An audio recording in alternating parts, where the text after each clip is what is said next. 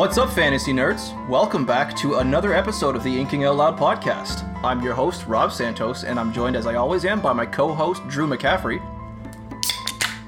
How's it going, everybody? and returning special guest this week is Craig Hanks. What's up, Craig? He's back in the house. Hello, everybody. Glad to be here. And for episode 84 of Inking Out Loud, we're continuing on with our read of Brandon Sanderson's Stormlight Archive. We're diving now into the first part of Book 2, Words of Radiance. Drew, what did we read for this week, and what happened in those pages? Well, the short answer is not much. the longer answer is we return to the night of Gavilar's assassination in the prologue. This time we experience it from the point of view of Yasna, his daughter. She is leaving the feast at the beginning of this to go visit an assassin, Liss, whom she has uh, contracted, shall we say, to keep an eye out for other people who are trying to hire assassins to kill members of Yasna's family. At the same time, Yasna is considering hiring her to kill Aesudan, uh, Yasna's sister in law, but ultimately decides just to have Liss keep an eye on her, watch her. Yasna then leaves her meeting uh, and runs into a couple of heralds in the back hallways, but as she's on the way back to the feast, she hears screams, she runs to the source of the commotion, and arrives just in time to see her father, King Gavilar, crash through the balcony and die at the hands of the assassin in white.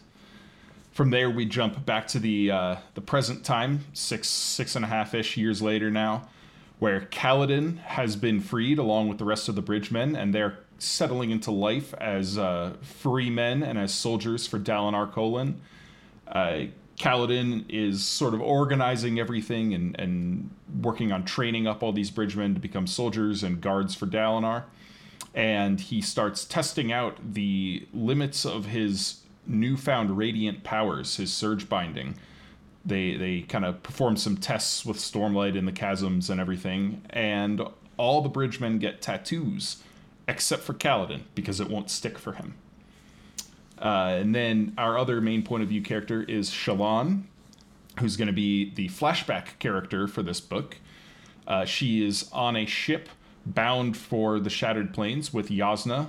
She's sort of on uh, hmm, shaky ground with Yasna after her betrayal at the end of Words of, or uh, the end of Way of Kings, excuse me, and uh, is is trying to prove to Yasna that she can be reliable and she does want to be her ward and, and study and learn things. She starts seeing this weird pattern crawling around, and eventually Yasna sees it too, and they figure out that it is Shallan's Spren, and that Shallan is in fact a different order of Knight Radiant from Yasna. They share one surge, but not both. And as uh, as Shallan is going to sleep, a raid happens. Assassins are on the ship. Yasna is killed, and in an in an effort to escape, Shallan soulcasts the ship away and uh, kind of is saved by the Santhid. Comes ashore in the middle of nowhere, having lost a whole bunch of things, and and by herself. And and that's pretty much where we left off here. So so nothing happens. Yeah, nothing. Nothing of import. Okay, all right. Especially not if you're uh, if you hate Shallan like I do. All right, now we're heading into our prologue with this point of view from Yasna as she's leaving the ceremony and the feasting. We're getting some more of these horror elements that we loved so much back in. I want to say it was part two of the Way of Kings again with Shallan, but uh, this time Part with three. Yasna. Where sorry, what's that?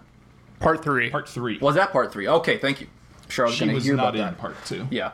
Oh, good call. That's right. Remember, Anyway. Rob? That's why part two wasn't very good. Yeah, yeah, precisely. Craig's found it.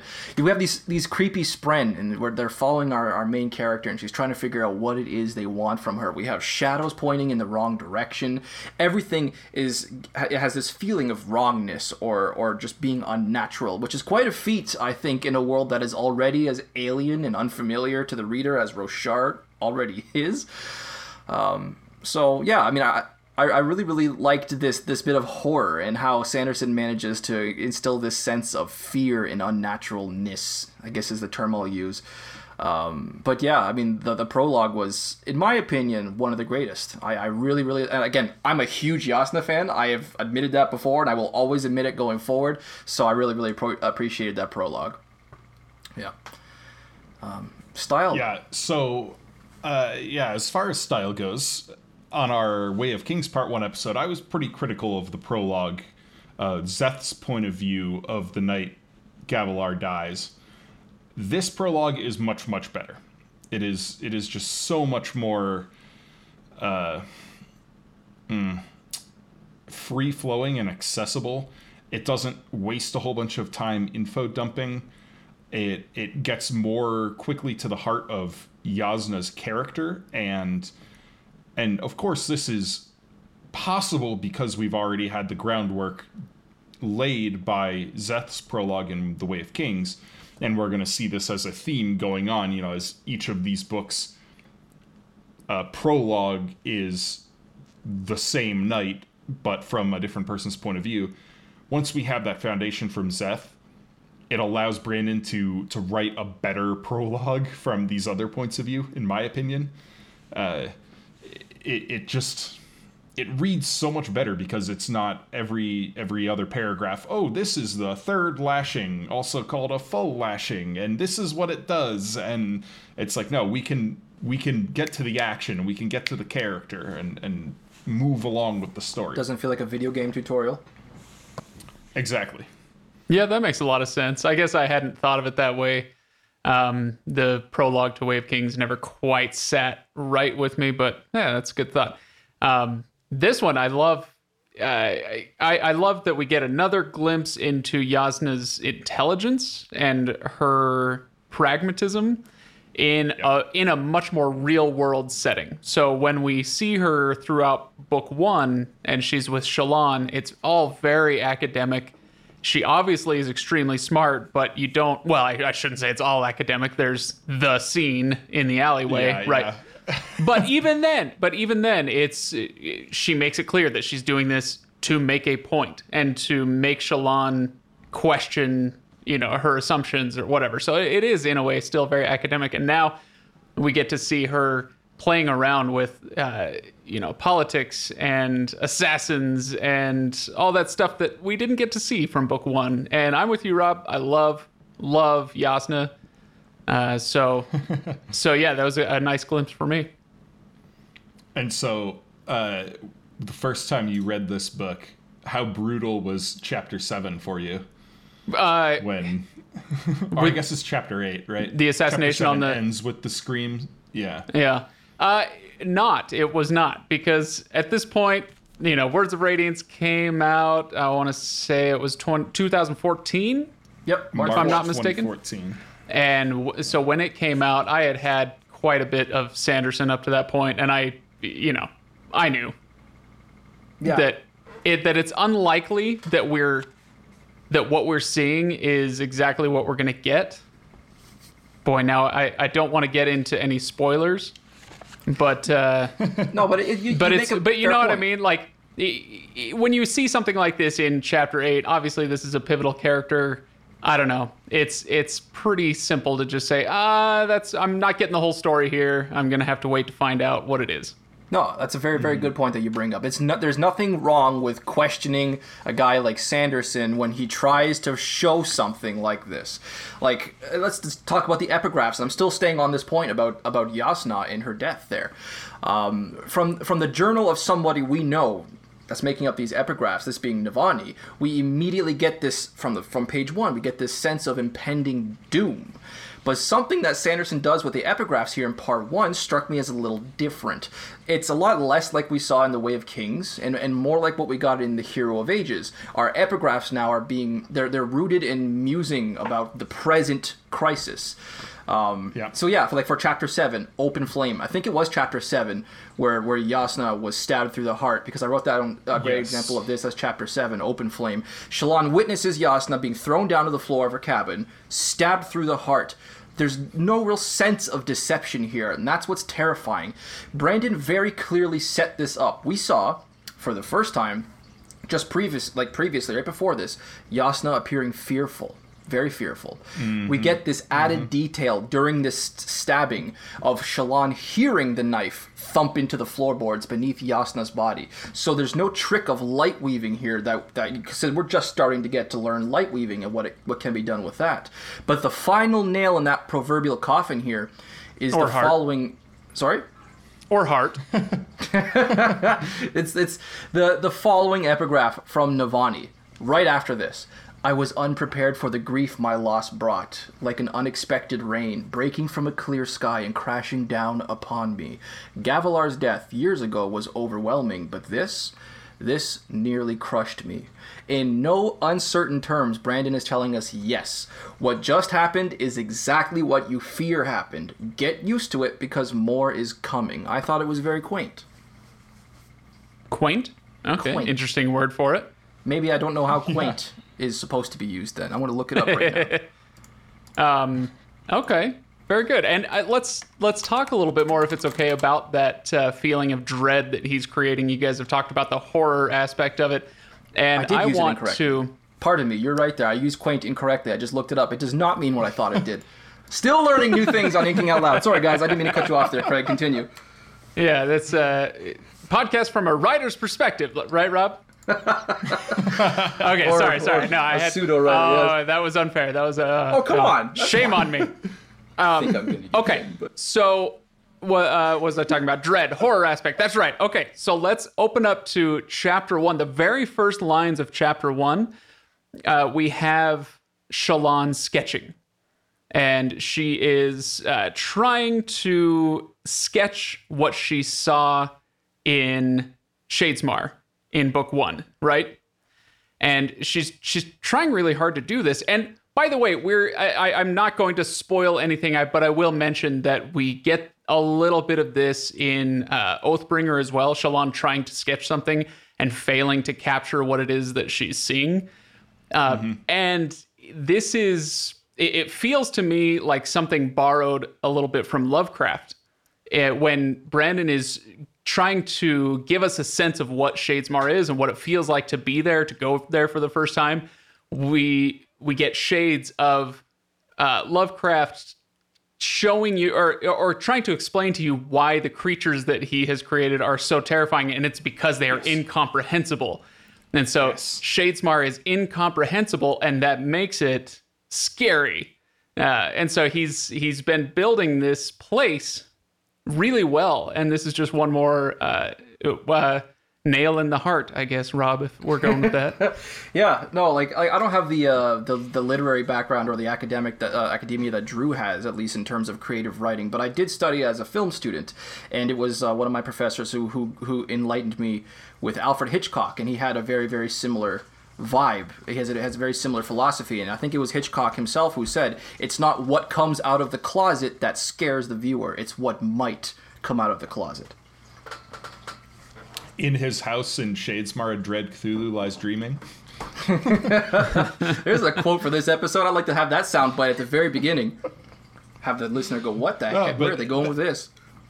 You you nailed it, Craig, and I I hadn't thought of it in those terms before because I'm not a huge love uh, Lovecraftian horror fan, but I've read a little bit of it, and and it, those parallels are absolutely there. There's a sense of uneasiness that permeates this part, and a lot of that comes from things that the characters cannot quite grasp, and that is absolutely a core element of of that like kind of eldritch cosmic horror that forms the backbone of you know the Cthulhu Lovecraft mythos. So, I don't know. Maybe, maybe I, I didn't do enough justice to uh, to part one when I said not much in my synopsis, but I was kidding. I I I quite enjoy part one uh, when Shallan gets to uh, spoiler alert when Shallan gets to the Shattered Plains. Eventually, I feel like the book, uh, the story really starts, but her journey to get there is so character rich that uh, that I, I don't mind it that much. yeah, really when I said like not much happens, it was just in reference to the fact that this is a in, in my you know first edition hardcover right here. It's a thousand and eighty eight pages, and part one is 163 of those. Right. We've barely scratched the surface of this book. yeah, and that's why I think our episode today is So- going to be a little shorter than we've than we've uh, had lately, at least, particularly with Sanderson works. But that's everything I have Or to talk about today for start. Well, actually, can I can I bring up one other thing that Sanderson does that um, that I quite like? Uh, as long as we're talking about a book 2 you guys have already done another Sanderson book two in the Well of Ascension, and there's something that he avoids here that he did in the Well of Ascension that I don't care for, and that is the one year later you know, or 18 months or two years or whatever. So right there up front in that same scene where Shallan is trying to sketch, uh, she's thinking about all the stuff that had gone down, and uh, it says only a few days had passed since that event.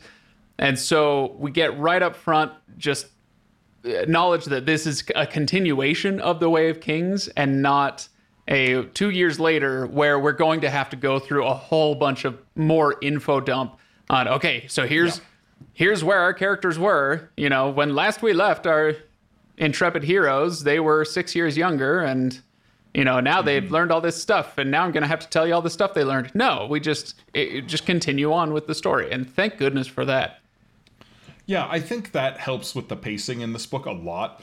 Uh, with Well of Ascension, I complained pretty pretty loudly about how slow paced the first half of that book was. Uh, uh, that's not here in in Words of Radiance. This this book picks up pretty quickly, and I mean I mean we have a a pretty major action scene that uh, occurs in like you said chapter seven, but it's not just a major action scene, but it's a it's major character development scene, and it has big implications for the characters who are involved in it. That was one of my criticisms with Well of Ascension, you know, not to go into spoilers, but there was a lot of action in the first half of that book, but it meant very little. Here, what action we do get means a lot. And that's a, a, a huge second book kind of improvement where it's easy for authors to follow into that trap, you know, like you said, Craig, you know, a year later or whatever, or or the need to recap everything that happened in the first book.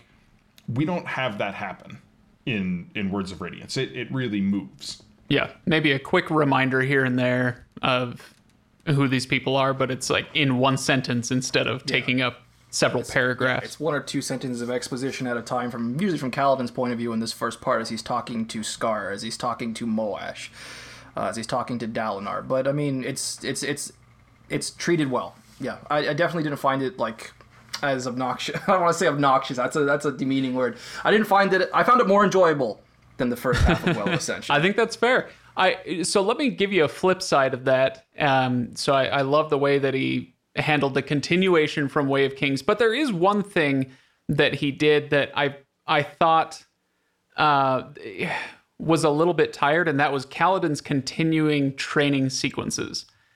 Um, and, and this is this is totally a personal bugaboo. It's not. Uh, I, I'm not here to criticize Brandon and say that he did it wrong. Just that it. I wish that he had found another way for him to give me the info that I needed on Kaladin, either in book one or in book two.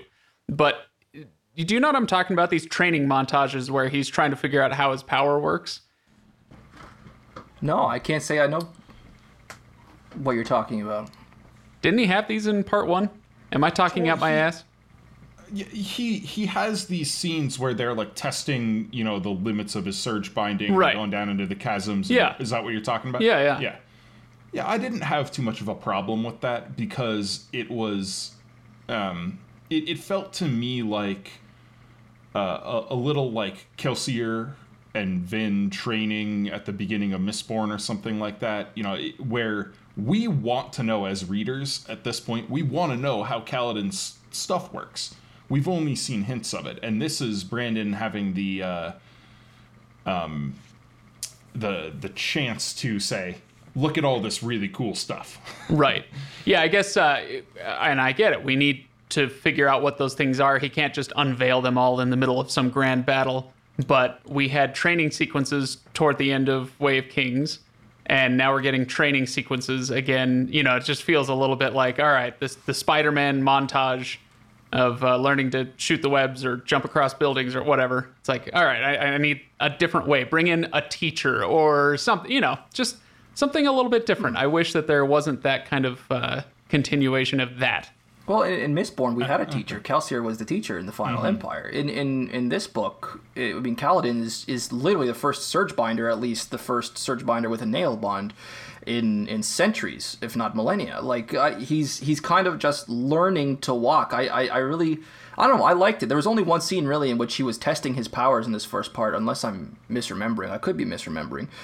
Uh, but I, I liked it because there was there was this again as Drew said there was this question the the reader burns to know what is it that Kaladin can do and more importantly what is it that he can't do. We still have yet to see that. So Yeah. I, I liked it. I didn't have a problem with it myself. Yeah, yeah. I mean, it was it was only two chapters, at least in this part uh, of this, There was two. Okay. and and it didn't take up the whole amount of both chapters. You know, there were other things going on. Yeah, so there's I a lot of characters Too much of an issue. A lot of Rock, a lot of Lopen, a lot of Sigzil, a lot of Moash in there. Uh, a lot of Moash and Yep. Skar. Yeah. Uh, yeah. Yeah. Um, but do we do we want to move into character? I'm then? Good to move into this is kind of a characters. good segue into Kaladin here. Sweet. Uh, Sweet. you want to start us off? Sure. So I know there's a, a general feeling of frustration with Kaladin uh, in in the fandom. How his conditions have improved so dramatically from the end of Way of Kings, going from the lowest of the low in in Sadeas' army as a bridgeman to now a a captain in Dalinar's personal guard, and, and he's got all of these assurances, and and life has taken this huge upswing. Oh, is that really a thing people have problems with? Yeah, I, I hadn't heard that. and well and and then they they complain that he is still depressed that he still is angry at light eyes and doesn't trust dalinar and things like that. And i i don't personally have a problem with that. I think that's genuine character work there. It it it wouldn't be something if you've had this conditioned into yourself for years and you've been abused the way Kaladin was abused at the hands of Light Eyes, it would take more than just one gesture from a, a really nice dude to make you change your mind. Well, it's not. I mean, it's Right. not just one gesture. I mean, Dalinar also saved them from the Parshendi at one point during the Way of Kings by attacking a whole bunch of Parshendi archers who were firing on an unguarded Bridge Four. I, I'm one of those. I'm one. Of, I identify with the fans who are at times complaining about Kaladin. I found myself a little frustrated with Kaladin in this first part because of how much his his uh, of the context he has because as you just said he was at the lowest of the low in Sadeas's army as a bridgeman and the contrast I think he has especially because it's only been what a week between the end of the last book and the first of this book you would think that with that added Not even. contrast sorry Not even. not even, right. So you would think that with that added contrast, uh, Kaladin would still be ecstatic, or at least be in a somewhat better mood. And this is something that Syl is confronting him on too. She she keeps telling him, she's like, Kaladin, you've you've you're in such a better place now. Why do you still have this chip on your shoulder? Why are you still glaring at everybody? Why are you still, you know, Well, can I can I jump got in? Mental health issues. Yeah, exactly. Yeah, I was just Okay, going to say fair. your uh, mental health issues don't always depend on, or even usually depend on much on your surroundings. oh, I'll get into that with Um, Shallan, trust me. Oh yeah. Anyway, so yeah, no, I, I, I don't think that's a fair critique. Sure. Just because I think Brandon really did his homework on how, you know, how depression would affect Kaladin. So, so yeah, I just because his fortunes change doesn't mean his brain chemistry changes right away. That's fair. That's fair. And uh, I'm, I'm a much bigger fan of Kaladin than Shallan, despite these issues he has with his depression. I mean, it's I, I still get frustrated at times, but I still I'm a huge I'm I love Kaladin. He's I mean, he's Kaladin Stormblessed. I really don't have to explain much there. He's uh, he's, he's a fan beloved character. I just at certain times he he has thoughts about the Light Eyes that seem just I don't know. I didn't understand it as a, as a younger man when I was reading it. I, would, I was totally on his side. I was like, dude, the light eyes are, are terrible. Every single one of them is horrible, with the exception of Dalinar. But still makes a few good points. You know, he's he really has to change his mindset, at least about the light eyes, if he's going to improve anything in his own life. You know, I don't know. But eh, I, I, I just I don't have an issue with it. I mean, this this smacks of genuine character uh, development and and the need to earn character growth. Um, like obviously, Kaladin has made some strides over the course of the Way of Kings, but uh, I I think it's true to life that he's just not magically cured of his depression I wouldn't want him to be magically cured because of, his of one depression. event. I wouldn't want it, but I, I would I would want at least a smile here and there. You know, I wouldn't want it exactly the same as he ended the last book at, despite the fact that's only been a few days. But I just I don't know. Dalinar's gesture, you called it a gesture, but I think it was something so much greater. Well, okay, so you're blade. you're talking that's about being frustrated with the way that uh, that Kaladin is acting, and I think that's I think that's okay, but it's much. It would be much worse if Brandon didn't acknowledge the mental health issues that Kaladin has. If he hmm. didn't, if he just magically cured Kaladin, that oh, might Oh, God. it might satisfy you as far as like making it more enjoyable to read him, but it would make him either. much much less believable as a character. All right. Yeah. I'm somewhere in the middle. I, I, I wouldn't want him, like I said, I wouldn't want him to be magically cured this quickly, but I would want to see some development. And for me, I don't see a whole lot yet. So, I don't know. Right. I, since we're still on Kaladin, though, I, I will say this. Were I able to talk to Kaladin, I'd be very tempted to give him a flick on the forehead for deciding that Lopen, of all people, is to be Rock's second as quartermaster. I mean, really?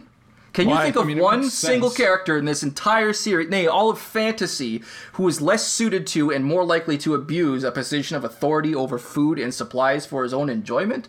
Uh, Like, I'd like to take a moment of silence to respect all the burgeoning soldiers that had to deal with Lopen's personality and eccentricities while trying to discipline and train themselves. Like, oh my god, why a position of authority for that man?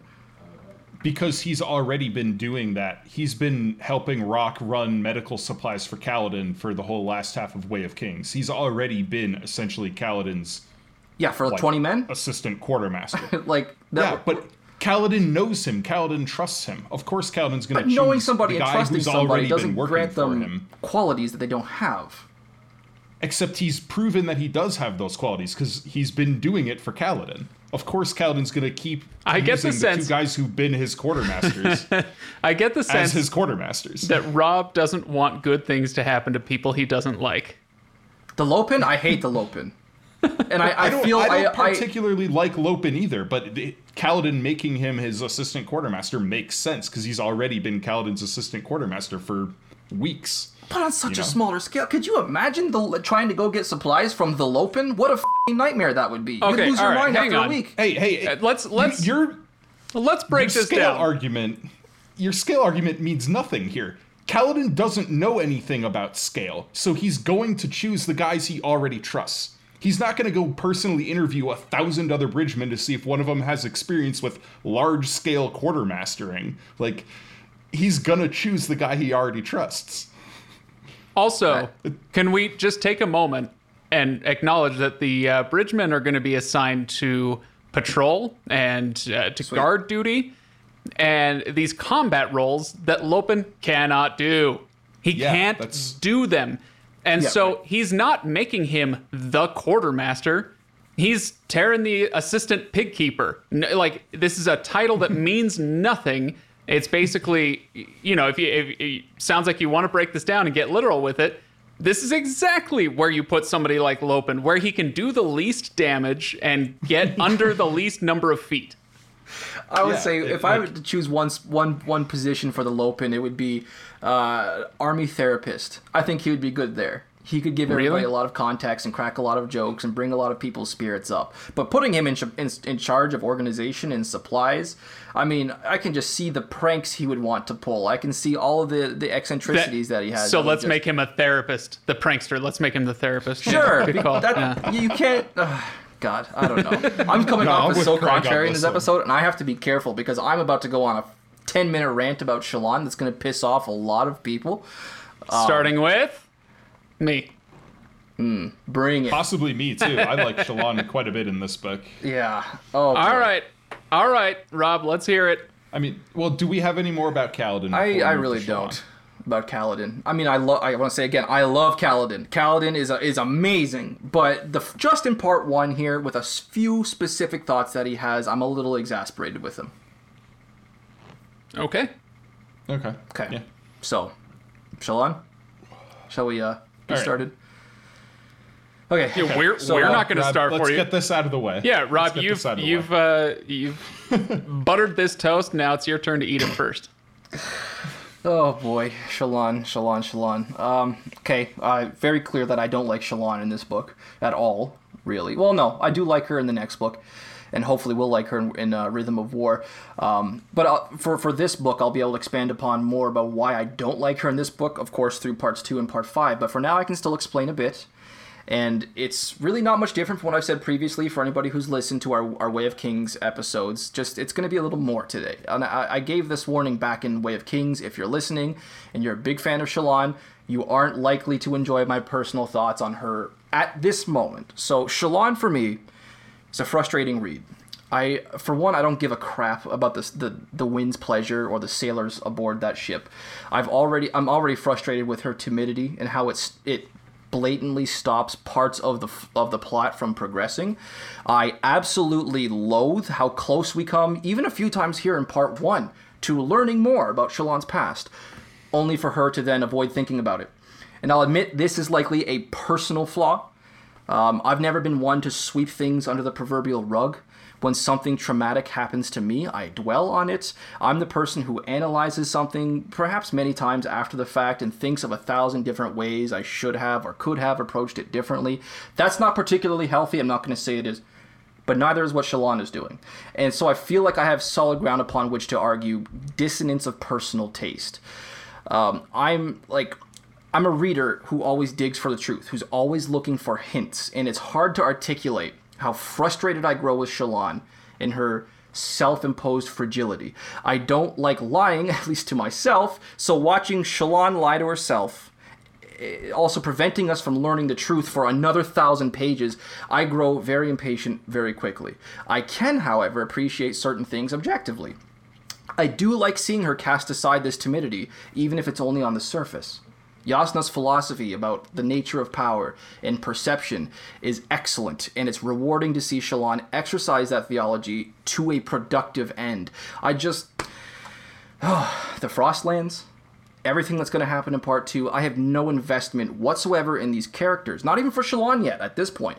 So I'll admit that despite the fact I've read Words of Radiance somewhere in the vicinity of 30 times, probably read it five times and went through the audiobook 20 or 25 times, I've only found the motivation to grit my teeth and slog through this opening Shallan sequence in the Frostlands a half dozen times over, maybe in that many no- that number of years.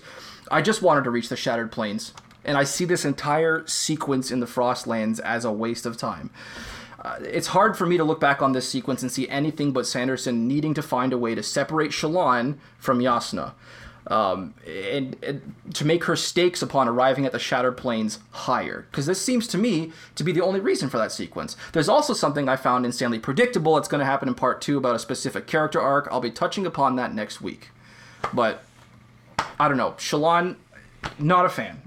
Not yet. So, so I'm I'm struggling a little bit Sure. to put into words how very very wrong you are. Okay. But let me back though. up. Let me let me ask you what um, what is the plot point that her timidity stops from progressing? Finding out what's happened about her past. That's that's a plot point. Sure. It's a character point. I don't know about a plot point, but okay, all right. I call it a plot point. So so. All right, and, uh, maybe I need to save some of this for when we get into the spoiler section. Drew, why, why don't you uh, talk for a second? Because So- so, I'm going to spoil you- something. you you hammered home how you felt like this whole segment here in part one and going into part two was only there to separate her from Jasnah and to increase her stakes, right? And that's why you don't like it. Well, yeah, for a large part, that's why I don't like it. Yeah. There's also some predictability. To that I say, but- That's not a bad thing. Yeah, I was going to say Increasing exactly. the stakes for a character is a good thing. See, sorry, I was only I was only halfway through, but I give you guys a Creating chance situations to, I'll for elaborate. for character development is a good thing. Like that's good writing. That's why I like this because we're seeing from from what is it chapter one two when she does the Santhid and she has her conversation with uh with Jasnah about the illusion of power. Like we're seeing tangible character growth Right. Almost from the very first page. Like But there's something that happens in part three that could also stand in as a good point for her to start shedding this facade and start exercising these lessons from Jasnah about the illusion of perception and when what power really is. There's a part in part three that could serve just as well and would absolutely Yeah, be able to except dispense. that's 700 pages into the book. You need character development. You uh, maybe it's part in an arc. two then. I might think, be mistaken like- with part three. I think he just loves Vin in the Well of Ascension parts one and two. He just wants to go back to that. Oh, I yeah, but like like this is good writing on Sanderson's part Take- here. This is good character. chapter work. ten, red carpet once white.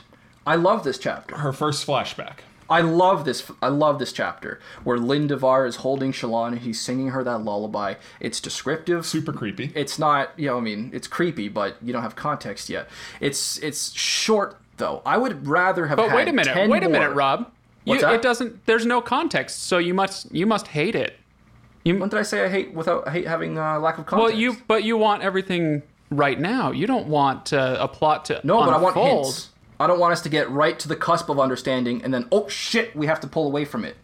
Yeah, that's called a hint. I don't like that. Take okay, this chapter, this this short chapter. It's like what a page, two pages. I would rather have ten more of these chapters, as vague and eerie as they are, rather than the dozen more times that Shallan of the future is going to find her thoughts wandering back to her childhood and then simply going, "No, I can't think about that. I'm too fragile to think about that."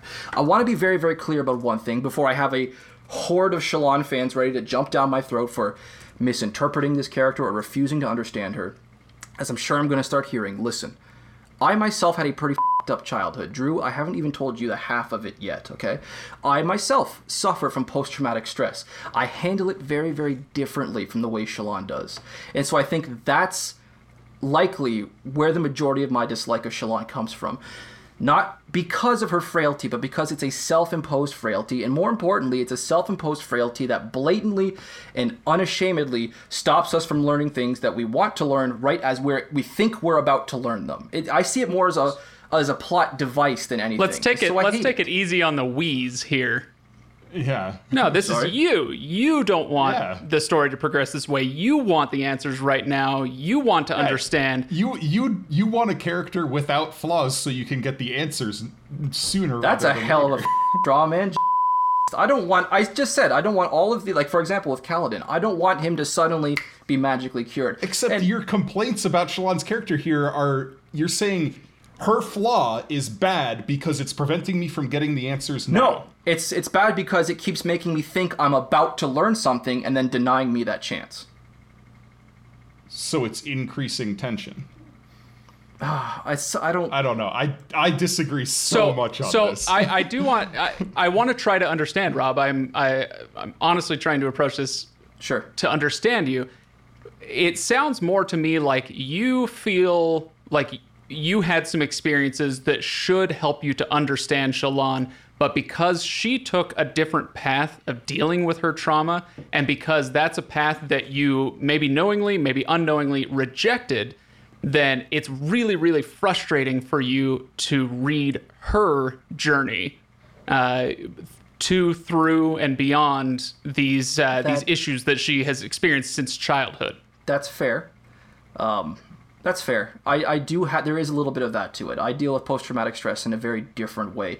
I'm a little rough around the edges, as I'm sure many of our listeners have have gathered by now. Um, I'm a little too honest at times. I crack jokes at inappropriate times, but I'm not one to avoid thinking about something because I'm too fragile to think about it. I, I'm the opposite. I dwell on things. I dwell on things and I, I think about how I would change them had I give it, been given the opportunity.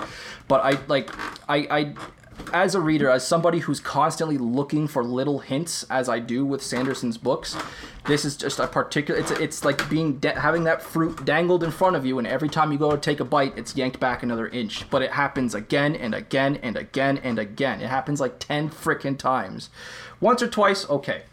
But I just I got I grew frustrated and I will continue to grow frustrated as Shallan keeps thinking about her past and then thinks, "Oh no, I can't think about that," just because it's so tantalizing. All right. I mean, yeah, okay.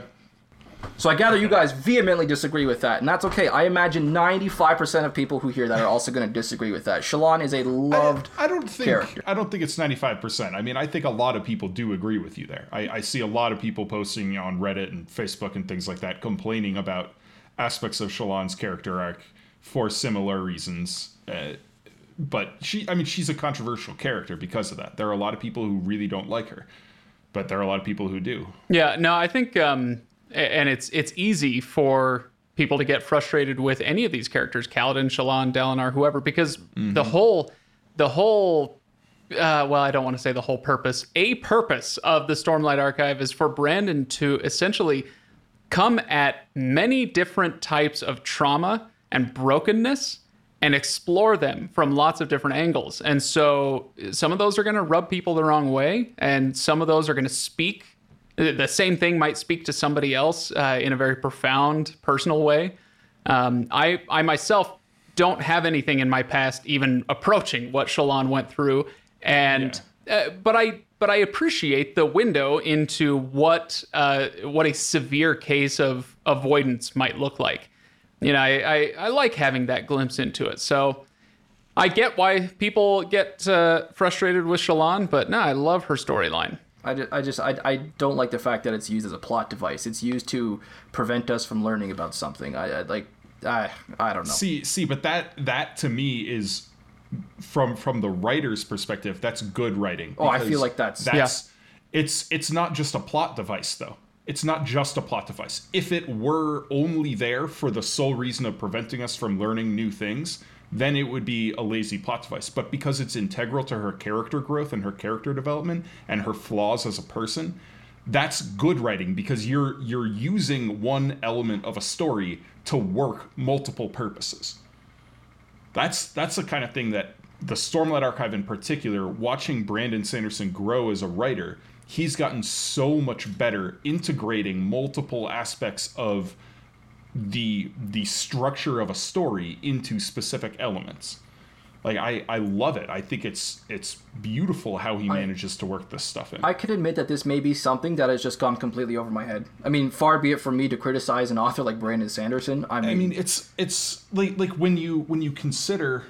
Uh, I'll try not to spoil anything here, but like when you consider what this does to her character arc, if she didn't have this case of avoidance, she wouldn't be able to make certain decisions and have certain self uh, moments of self-realization at key moments later on that would then help the plot progress. If those happened earlier, then the story just wouldn't work and and so by having this flaw inform later character moments and plot points like it's it, it's kind of elegant in a way Hmm. and I also want to Yeah, reiterate I think. what I said, beginning Shallan's points here, that it's mostly for Words of Radiance that I'm that well, it's some for Way of Kings as I as I talked about, but mostly for Words of Radiance that I don't like Shallan. In Oathbringer, there are many moments, not to spoil anything, there are many moments that I have to cheer for Shallan. And going forward, I, I find her to be a a more enjoyable read. I'm going to have lots to to cheer on and lots to glow about when I'm talking about Shallan going forward. But for for Words of Radiance, I, there's just something I can't get on board with with being teased by the author so many times and not being able to make that last little connection until the very end, being suspended for that long, that close. it gets a little frustrating. You know what I just heard, Wait Drew? to talk rhythm of war with you Oh God! Speaking of oh. tantalizing and being on the cusp of getting something, No, oh. Drew. All I just heard from Rob was, "I don't like Brandon Sanderson books." oh no! Let that not stand as my opinion. Listen, I have glowed. I have glowed about Brandon's. I mean, any you know what? I don't even say anything. Just listen to the last Way of Kings episode during our discussion about Kaladin there. Boom. I'm I'm messing with you. All right. Who else Yeah, we got got? I'm done with Oh, Shallan. well, we do have a little bit of Dalinar here. we do. um, like just a couple of scenes. We have you know another uh, high storm vision, and and we see a little more of how he's handling that with Navani, uh, trying to record things. You know, um, I, I I don't have a whole lot to say about him other than I think it's kind of clever what they're trying to do with him like kind of muttering under his breath in the in the visions to right. You know, to give her something to record back back in the barracks at the palace or, or you know wherever. Um, you know, it, the the Dalinar elements in this so far I like because they're Dalinar taking creative approaches to solving problems when he's not exactly the most creative person. Yeah, no, I- like everything big plot wise for part one is happening with Dalinar, as far as I'm concerned. We get another vision, like you were just talking about, that we didn't have in the Way of Kings. But more importantly for me is this writing on the wall, literally, that appears, and it gives us our first big mystery. 62 days and death follows. I appreciate that extra little detail that Sanderson gave us here with the character Rushu when she says, It almost looks like it means broken. And this wouldn't be the first time that we hear Odium ostensibly referred to as the Broken One. Um, if I'm not mistaken about my prediction in that one of the chapter epigraphs in the Way of Kings, you know? Mm-hmm. Mm-hmm. Yeah. But I mean, Yeah, I, I liked the the numbers mystery that's set up in this book. It was a fun plot line to follow along with, and I'm I'm excited to talk about it more as we get in deeper. I felt with the uh, numbers plot line, um, one, one thing I didn't particularly care for was the broken strap in book one. And this Oh, yeah. this felt a little bit broken strappy. And uh, and so I never felt totally sucked in because the broken strap just didn't quite capture me as a, as a mystery. Maybe I'm just not a mystery kind of guy. Uh, Yeah, no, you know, I'm more of a straightforward plot kind of guy. I'm with you in a large extent there. I, I've noticed this trend at the beginning of Stormlight books. There happens to be this initial mystery to hook you with a broken strap. And actually, I'll, I'll just I'll say what Oathbringer and Rhythm of War have, unless you haven't read any of the opening chapters for Rhythm of War, Craig. But in our Cosmere, our, our, our spoiler discussion, I'll discuss what they were in, in books three and books four. Um, but I I just I like the meta. I like how we have the that extra detail, the like broken instead of death. You know, I just that makes me want to dive back into the 17th shard and go through all the all the theories again. Um, but yeah, as far as the actual mystery itself, I can't say I was like really really interested. I was curious. it it always felt more to me just kind of like what it is. Um, yeah, it's a mystery, but really it's a countdown to the end of the book, and it's a it's a build up device. I never felt tension. the urge to solve what was going on. Uh, it was always just kind of a marker. It's a it, other than a page count or a chapter count. It's like, all right, here's where you are in the story. You're 63 days out. Uh, you're 45 days out. You're 30 days out. Uh, and so it's just a way to mark time through the story for me. yeah. And and it is effective at that. yeah. And hey, Yeah, it, it is. going to refound it. Ooh. That's some Yeah, cool that was a, a big, big uh, reveal. How- And then, oh wait, I think that happens in part two. I, I read a, a little ahead. I can't remember if ah. this was a part two chapter or not. How priceless. refrain from saying it. Spoiler alert, everybody. How priceless was Kaladin's reaction to that, though, when he heard say, "I'm going to." And In fact, a lot of the interactions we see between Kaladin and Dalinar through the eyes of Dalinar are just downright hilarious. And there's, I will have more on that going forward. Oh yeah, definitely. That wraps up I, all I my will say characters. I will say this. Hang on. Before you wrap up all your character stuff, Go for it, I- dude. that brings up something that I have uh, often enjoyed when Dalinar and Kaladin finally get together um, and have some some plot together. It's and we're going to learn more about this in Oathbringer. I'm not spoiling anything to just say that uh, Dalinar is seeing a lot of himself in Kaladin and that makes it an interesting uh, an interesting thing to watch because other high princes might not put up with Kaladin's insubordination. um, his fiercely independent character, his will to action. Uh, others might not put up with that, but Dalinar, he he knows that intimately. He is that person, or at least he was that person, and we're going to learn more about how he came to be who he is now. Well, Um, and uh, yeah, so I, I like watching the two of them together. okay, I was going to ask you what you meant by that, what Dalinar sees in Kaladin that reminds him of himself, but as soon as you elaborated, it totally made sense. Yeah, again, I I, yeah, I don't uh, I don't want to spoil anything. Sure. So anybody who hasn't read Oathbringer, get to Oathbringer, and you'll learn more about Dalinar's origins, and it'll be a lot of fun. But finish. Way of, Way of Kings, Words of Radiance first. You're only in part one. Got a ways to go. I. Only 900 pages, right? Uh, and yeah. something like that. 925 from the end of where we left off here. I'm ready to go into our miscellaneous and our lore segment here. Take off the spoilery gloves. Uh, I think I am as well. Let me just double check my notes here. Uh, I'm pretty sure that was all my character notes. Uh.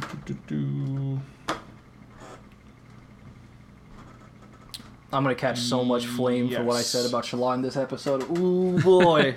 You're you are far from the only person who feels that way. what about Shallan? yeah, I'm I- sure most people agree with you, but I see what you mean in like other ways, though. Eh?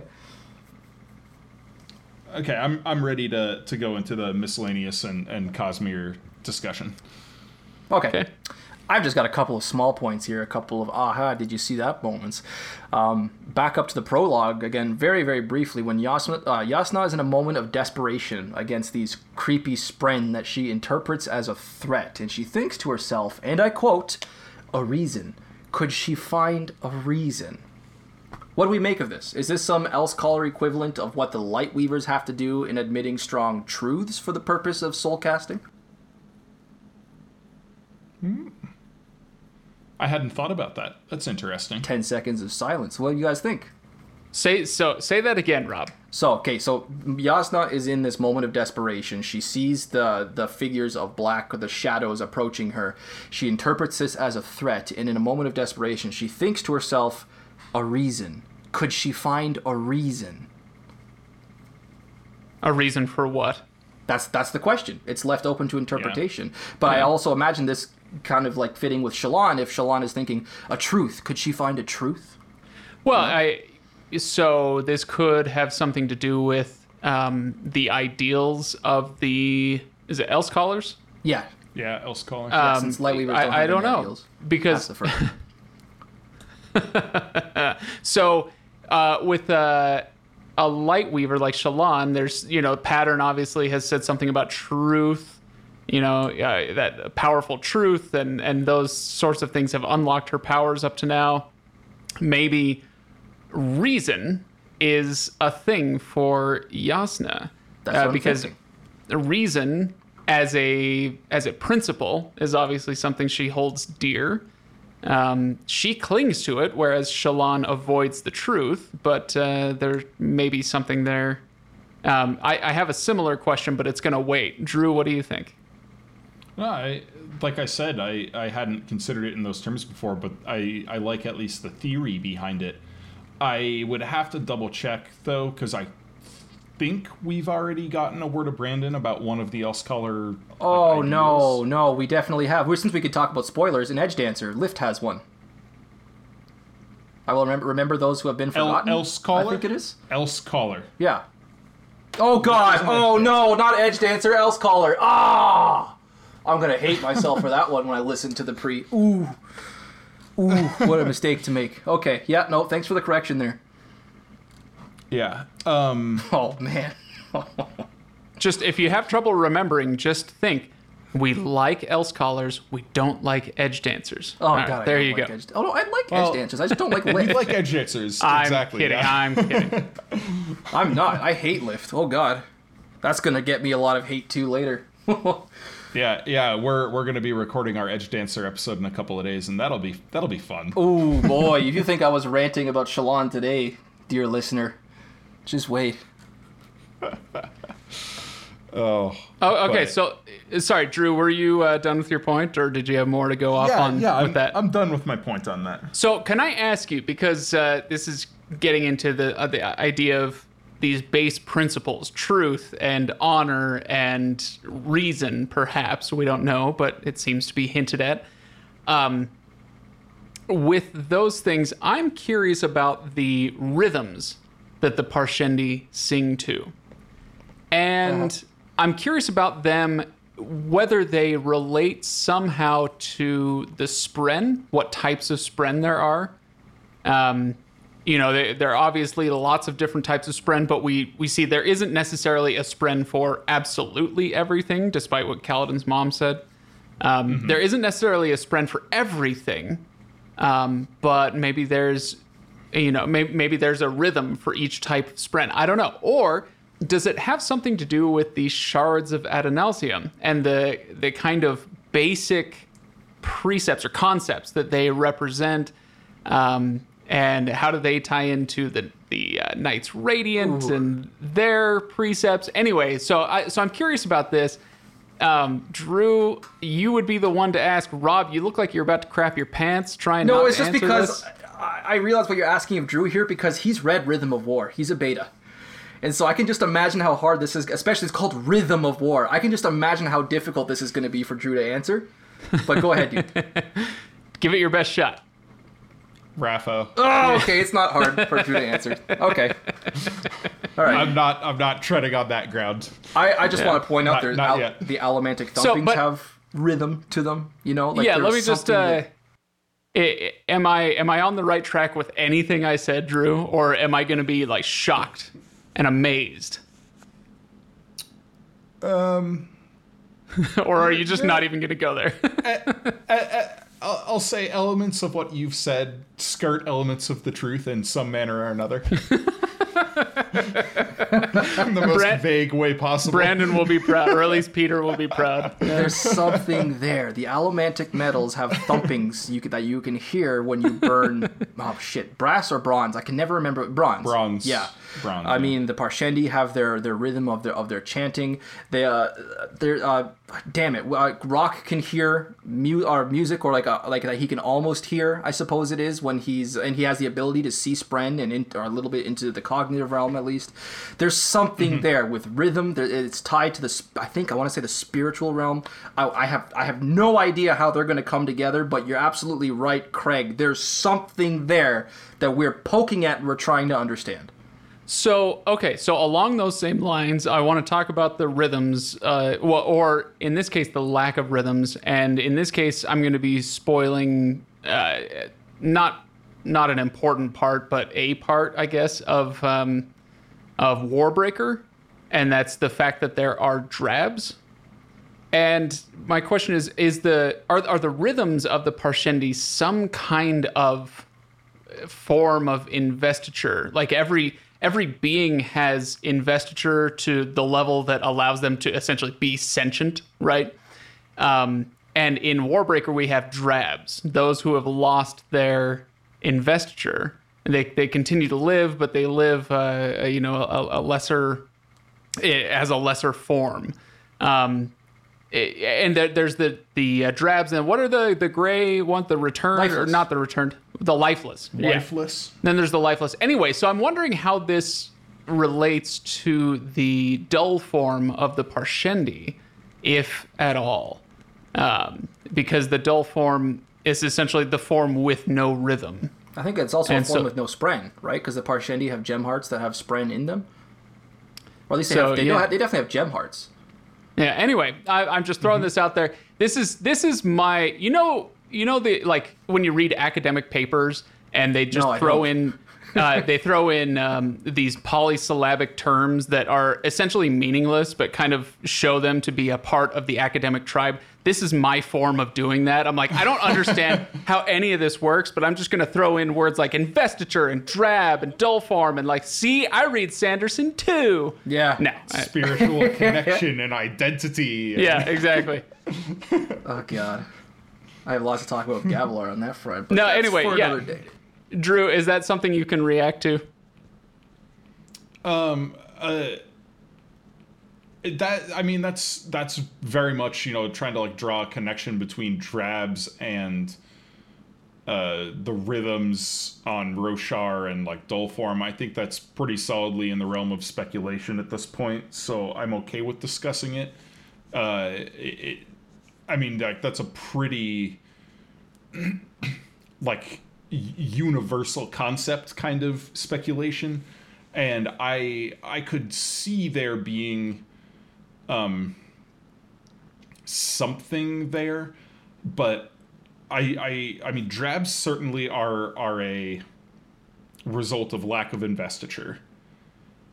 I think the rhythms are probably not like you know like Dulform i mean i guess there is a lack of investiture there if they don't have a spren um, or how the Parshendi view humans. They say, "Where is their music? Why do they speak like this?" yeah i although like i see that kind of thing as more of like a spiritual connection kind of thing like with a capital c like you know uh, how how certain characters can speak the language on other worlds because they're tapping into their connection to the land somewhere and so they can just talk normally but other people hear them speaking in their native tongue you know it's it's like a sort of biblical speaking in tongues kind of thing mm. I just remembered one more piece of the puzzle, perhaps, in Eshonai's points of view in the interludes in Words of Radiance in this very book.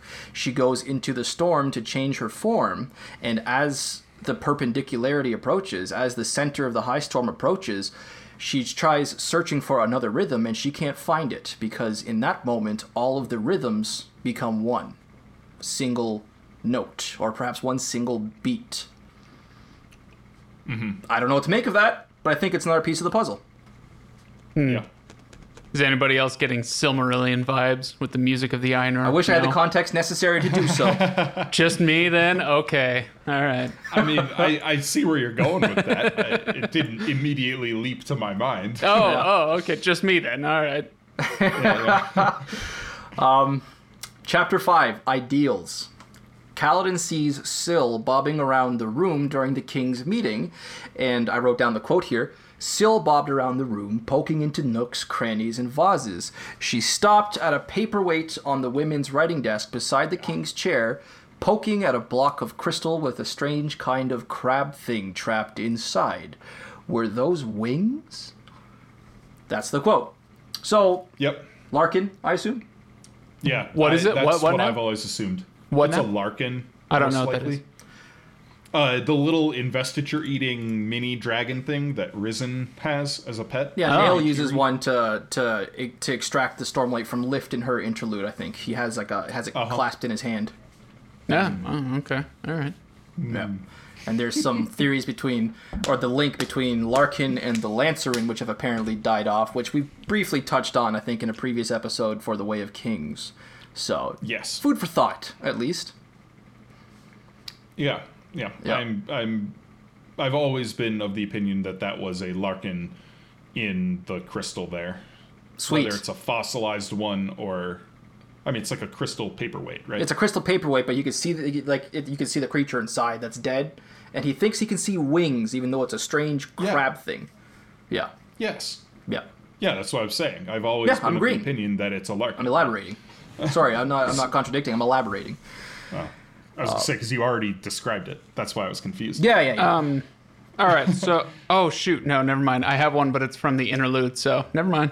what? This is the so spoiler discussion. You can you can mention anything. We've already Well, taken off. well, the No, let's- no, it's okay. No. Let's keep the spoilers for things that relate to what we read. today. Yeah, yeah, exactly. Oh damn. I don't think I've done uh, that so the- far. My bad. Yeah. Otherwise, we could just make this episode three hours long and talk about the whole book. Like, Yeah, I guess. but- I guess that's a good uh, point. But That's no, point, I actually. I only I only highlighted one line um, for spoiler discussion, and it, it just gave me a little chuckle, Oh. not not anything deep. And the line is. In Kaladin's eyes, there was no sin greater than the betrayal of one's allies in battle. Well, yeah. As a Windrunner, that Yeah. would be the thing that offends him above all others. Yeah.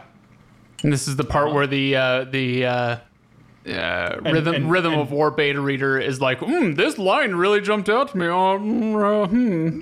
No, no, no. This is with specifically in a scene he's walking around with Moash. oh yeah, okay. Oh, sh- I thought you were gonna say that because you know at the end of this part, Amaram shows up. I was gonna be like dun dun dun right there, but that's a good point. I Oh, didn't consider yeah. that Moash was in his company when he actually said when he thought that. Yeah, Ah. he, he and he and Moash and Skar were like walking around. There, and- there is a lot of that. I, I Well spotted. apologize for kind of bringing this back to some philosophy, but I think this is a really interesting thing, and so I hope I, I hope listeners will forgive me as well. that uh, there's a lot of question, especially in the Kaladin chapters, but we get it in Dalinar's as well, and maybe with uh, with Shallan as well. If I think about it, what is it more important to be loyal to, people or ideals? What do Why you are they uh, form? mutually exclusive? Well, in this case, uh, so you have somebody like Amaram who thinks that he is operating for the greater good, who's doing what he's doing. You know, I need this shard plate, I need this sh- shard blade. Uh, so that I can serve the realm because he's part of uh, the Ghost Bloods, right? No, Sons of Um, Honor. Uh, or so- uh, Sons of Sons Honor, of Honor. Yeah, my bad. Sorry. Um, anyway, and so he feels like, no, I, I have a greater mission. This is just some idiot soldier who doesn't matter. I need that blade, and so I'm gonna betray him for the greater good. You know, and uh, and so i- in his case, it's obviously the ideal, or you know, his um, what he perceives as his ideal takes precedence over the people that he is uh, that he is the lord over, you know, or that he is a soldier with. Uh, anyway, and, and so yeah, I, I wonder. This is going to be something I, I'll think about a little bit as I continue with my read through. I'm reading through Oathbringer right now, so I'll think about it. Sweet, sweet. All right. Um, I, suppose just my last little aha point was a little detail that we got when Kaladin was d- having a heavy discussion with Syl, and at one point she she rests on his palm or she walks on his palm, and Kaladin notes to himself that she seemed to have a tiny bit of weight, which for him was a little bit unusual. I just wanted to say that I loved that little bit of that that little tasty breadcrumb thrown in there. Is this her being pulled more and more into the physical? Yeah, this is her manifesting a little more into the physical realm, but also perhaps a, a hint that she will literally be wielded by Kaladin at some point. Oh, I see. yeah, yeah, that's good. Yeah, that's everything I have to say about Words of Radiance Part 1. And now I wait to be crucified for my views on Shallan. But uh, everything done. Shall we head into the final draft, or is there anything else you guys want to get out of the way? Uh, no, I, There- I think I'm done. Craig, Hey, I, there's a couple quick fire points that I kind of wanted to make that I, I neglected to make in the first part. Um, there's uh, there's a uh, a moment of quick to the conflict mobile. Um, all writers have this. If you watch for them, they they have the moment where they're telegraphing like, "Oh, everything's about to go to. Sh- Are you ready?" yeah, And uh, Yeah. in this case, it was when Shallan is talking about how great her life is. Yes! Um, You know, she had stumbled into the perfect life, and it was everything she'd wished for in part one of book two. Like, quick to the conflict mobile. Something is about to happen. You know, like there are those little moments. I love those where you can, um, uh, you can, you, you can read an author like a book, so to speak. Uh, Yeah, if you watch for those, there, there's just like a, a flashing red neon light appears above your book. yeah. It's the rumble you can feel when you're like, uh oh, what's about to happen? And then you see the avalanche coming, you know? yeah. And the the other one is um, a a point that comes up in both book one and book two, and I don't know if this is a window into Brandon's personal views or if he's doing the authorial thing of uh, trying to you know see something through his character's eyes, perhaps. But there is something interesting, and it recurs often enough that I take notice of it, and that's um, Kaladin, the way Kaladin views a spear.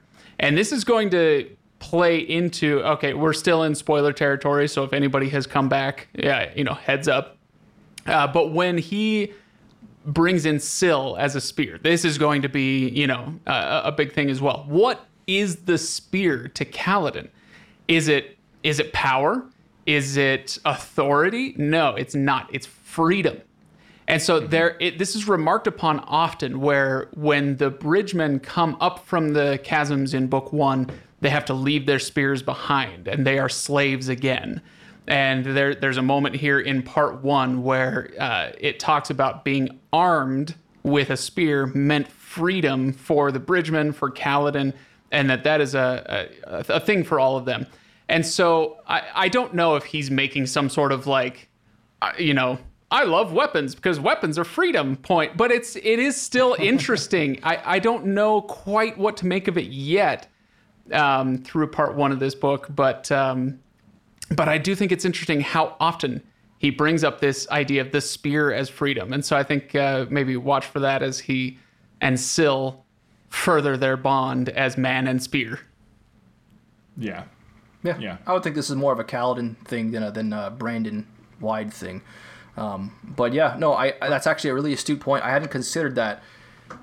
The spear is still default to Kaladin in in being able to fight, being able to free, and being able to help others and protect others. The spear is is just symbolizes so much of of all of that for Kaladin. He, he says it was like a part of him still didn't believe he could carry it in public now, and he feared it would be taken from him again. Oh, Yeah. Ooh, well, this was also back in 20. Well, this would have been 2013 when he was writing it, at least. I don't know. That's actually damn, damn. That's actually a really, really good point. So anyway, yeah, I, I know you guys were trying to end. Sorry. No, no, Yeah. that's good, dude. We're still at one of the shortest episodes we've had for a Brandon podcast, our Brandon podcast, a Brandon episode. So Yeah, yeah.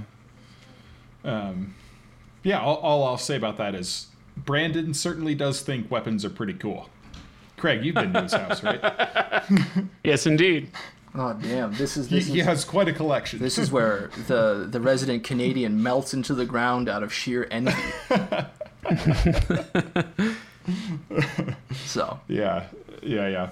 Now, I mean, I, I know he got a like a couple of either one or two pieces from Robert Jordan's personal sword collection, you know that kind of stuff, and he's got some some other pretty neat neat weapons on. oh, I've seen them on stream when he's signing for uh, letterbound editions. Yeah. I I have been to some great, wonderful places. I have met uh, famous and important people, and nothing, not meeting Brandon, didn't matter as much as wandering through Brandon's office and seeing the stuff that he had. Like he was not as cool as his stuff, and I'm sure he won't All mind right. me saying so. All right, all right. I'm sure he would agree with that. Yeah. Well, uh, if that brings us to the end of our discussion, shall we head into the final draft? I'm good to go. Yeah. I'll Rob, start. what are you drinking? I'll start since I have the boring choice. So I, I right before we went live, I told uh, Craig and I told Drew that I actually wasn't consuming anything of, of at least of alcoholic content, but I lied. Well, no, I didn't lie. I changed my mind as uh, Drew was going through his opening uh, statement there or his his uh, his recap. I actually no, actually it was right before that. Sorry, it was Craig. It was when you were going to go grab your drink. I actually stepped into the next room and I poured just a little splash of rum into my uh, into my glass here, along with my cranberry lemonade, and that was Sailor Jerry or Sailor Jerry's. I didn't actually look at the bottle. I'm not sure if it's uh, if it's Sailor Did you Jerry pick that Sailor in Jerry's. in honor of how much you love Shallan's journey on? Right, uh, I saw the- the that. and I was like, you know what? Shallan's on a boat. This makes sense. I drink, and so I had precisely one cranberry lemonade mixed with Sailor Jerry during the course of this podcast. And I mean, I'm, I mean, Sailor Jerry. I believe it's a little higher in ABV than most uh, liquors are. I think it's 46 percent. As my teenage years are coming back to me in horrified memory. Um, but I mean, you know, rum goes good with anything sweet. And a cranberry lemonade, despite Yeah. the fact that it's a little tart from the lemon, it still went down real nice, especially if you don't mix it too strong. So I had Sailor Jerry mixed with cranberry lemonade. All right. Very nice. Craig, what are you drinking? Uh, so, in honor of uh, of uh, Jasnah's visit to the cognitive realm, right? She uh, and and I will say this, I I did figure out why this is. I, I was like, I don't know how this connects to the story, but we'll find a way. And it is. I love Jasnah much like you do, Rob, and I, I love her attachment to reason as a uh, a principle, as a, a first order ideal and um, and so when she perceives the spren around her as these black clad figures um, and now we're thinking that maybe you know reason has something to do with her um, her her connection to ivory right? So this this black clad figure i am drinking black is beautiful. This is uh, from the WeldWerks from the WeldWerks Brewery uh, over in uh, in uh, your neck of the wood, Drew. Greeley, Colorado. From Greeley, Colorado. So the black is beautiful. It's an imperial stout with uh, Madagascar vanilla, and Would be a it stout. is Yeah, okay. it is uh, delicious. I am a big fan. So, Drew, what about you? Black is beautiful. Go on. Yeah, well, so I, I want to just toss a little bit of context around that beer. So it's uh the version Craig is drinking is a collaboration. Well, they're they're With- all collaborations With Weathered. Souls Brewing Company. Yeah. So there there's been over the last few years um, there have been a few pretty major events that have happened in the United States. You know, there have been some big fires that have affected breweries. There's uh, you know, there's been a pandemic, obviously, and and some pretty uh, you know racially charged protests and and you know things like that. And one of the cool aspects of the craft brewing community in the US is how breweries have banded together to support each other and to support causes they believe in. And, uh, you know, like when there were massive, massive wildfires in California, Sierra Nevada Brewing Company brewed a, you know, brewed up a batch of an American pale ale called Resilience. And they shared their recipe with any other brewery that wanted to put their own riff on that recipe, release their own version of Resilience, and then all of the profits from every bottle of Resilience sold went to help support, you know, uh, survivors and, and recovery funds from the California wildfires, things like that. Black is Beautiful uh, is is a relatively new kind of instance of this, where Weathered Souls brewed up a you know a, an imperial stout and shared their recipe, and a bunch of breweries all over the U.S. and and the proceeds from buying this beer go toward uh, you know charities and foundations to help young uh, minorities, mostly black people, uh, inner city, you know, organizations, things like that, helping them, uh, you know, kind of find stability in what has become a very, very, you know, uh, charged situation. You know, a lot of upheaval in those communities right now. Yeah, you know, Drew, you're you're making my uh, talk about Spren seem uh, extremely shallow right now. So Drew has a gift for that. Oh man. no, it's uh, But sorry, go on, Drew. Well, yeah. So I was just to say, I I think it's it's pretty cool that you're you're drinking that beer. You brought that one on. Um, I also think that beer has a, a great origin story. Uh, of course, it has nothing to do with me, but uh, No, it's um, yeah, it is a good I- I- beer. So I, I highly recommend I it. definitely didn't ship that beer to Craig or anything. I was gonna say no, no, no, nothing illegal. No, no, no, no, I no. find myself endlessly amused by by Drew's ability to just hear the name of a particular beer in another state and go, "Oh yes, I can give you more context about that." one." Well, the it's impressive. the point is, this one came from three miles down the road. So from Drew. So nice. uh, Yeah, yeah. Drew, what are you drinking? Anyway, yeah. So I am drinking a barrel aged Belgian double. Uh, so uh, Belgian double style, usually a higher ABV, very sweet, very estery. Will kind of have some like banana and dark fruit flavors. Oh with a yeah. really strong molasses component to it, uh, and this certainly has that. But it's barrel aged in Portuguese muscatel wine barrels, and that ha- adds like a whole other element of dark fruit sweetness to it, which I don't love it. It's it's okay. Uh, I wanted it to be better than it is, but it but it's still pretty good. Uh, and this is from Taxman Brewing Company in Indiana. Is it beer, though, is it is- is it taxman like a profession or taxman like somebody's last name? Like I'm I'm Phil Taxman. I have no idea. Their logo is like a skull with a bow tie and a top hat. So Yeah, I'm going Phil Taxman on this one. Portuguese wine Um, barrels. yeah. used So for, so the the um the the magnum opus from head brewer Phil Taxman. Uh, but this this beer is for what Kaladin and Shallan both spend a lot of time doing in this segment of the book, and it is called deduction. Oh, Uh, there it is. There's the connection. And click. Tell us again what it's called. Deduction. Oh, okay. So that is all right. All right. Yeah. Yeah, no, Portuguese wine barrels used for ale. I can hear my ancestors just rolling in their graves right now. Oh, Sorry. Oh, not necessarily. Wine barrels have been repurposed for for all kinds of different liquors for a long time. Oh, I'm sure, but but my Portuguese ancestors would rather it be used for wine. They take that stuff very seriously. you should hear my grandpa talk sometime. Oh my goodness. But yeah, it's after it's been used for wine when they're done using it. Instead of just destroying the barrels, breweries will buy them. Oh, and then age. Yeah. Okay, Yeah. I'm still learning new So things. you get the the character of that Portuguese wine along with your beer. Oh, okay. Rob, now I can hear It's them the same, applauding. you know, same thing graves. as like okay. you know using bourbon barrels. Like for instance, Oh, you ne- true you need to. American bourbon can it, it has to be aged in a fresh barrel.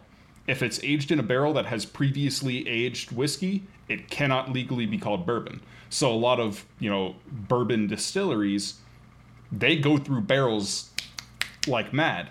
And people will be like, okay, well, I'll buy your used bourbon barrel that you can't use anymore, and I'm gonna age my own whiskey in it, or I'm gonna age my imperial stout or my barley wine or whatever. So So it, my my big question for you, Drew, um, because you're so knowledgeable about this stuff, is how many listeners do you think we've lost by talking about uh, barrel aging for you know various alcoholic beverages? That's why we save it for the very end. yeah, at, at least 10 listeners stop listening for every one who's like, ooh, the beer segment. Yeah, yeah, sounds about right. oh, man. But, uh, but yeah, anyway, I, th- I think that's going to be a wrap for, for this one. This has been episode 84 of the Inking Out Loud podcast. Next up is going to be part two of Words of Radiance. We'll be covering the first set of interludes and part two. Uh, if you want to support the podcast, check us out on Patreon. It's patreon.com slash inking out loud. We have a you know, monthly newsletter, a monthly short fiction written by Rob or myself, a bunch of other benefits. So uh, yeah, check that out there. As always, I am your host, Drew McCaffrey. With me is my co-host, Rob Santos, I'm sorry, Shallan. and our special guest, Craig Hanks from the Legendarium podcast. Word. Thanks for coming on, Craig. so thanks for listening, and we'll catch you next time. Bye, everyone.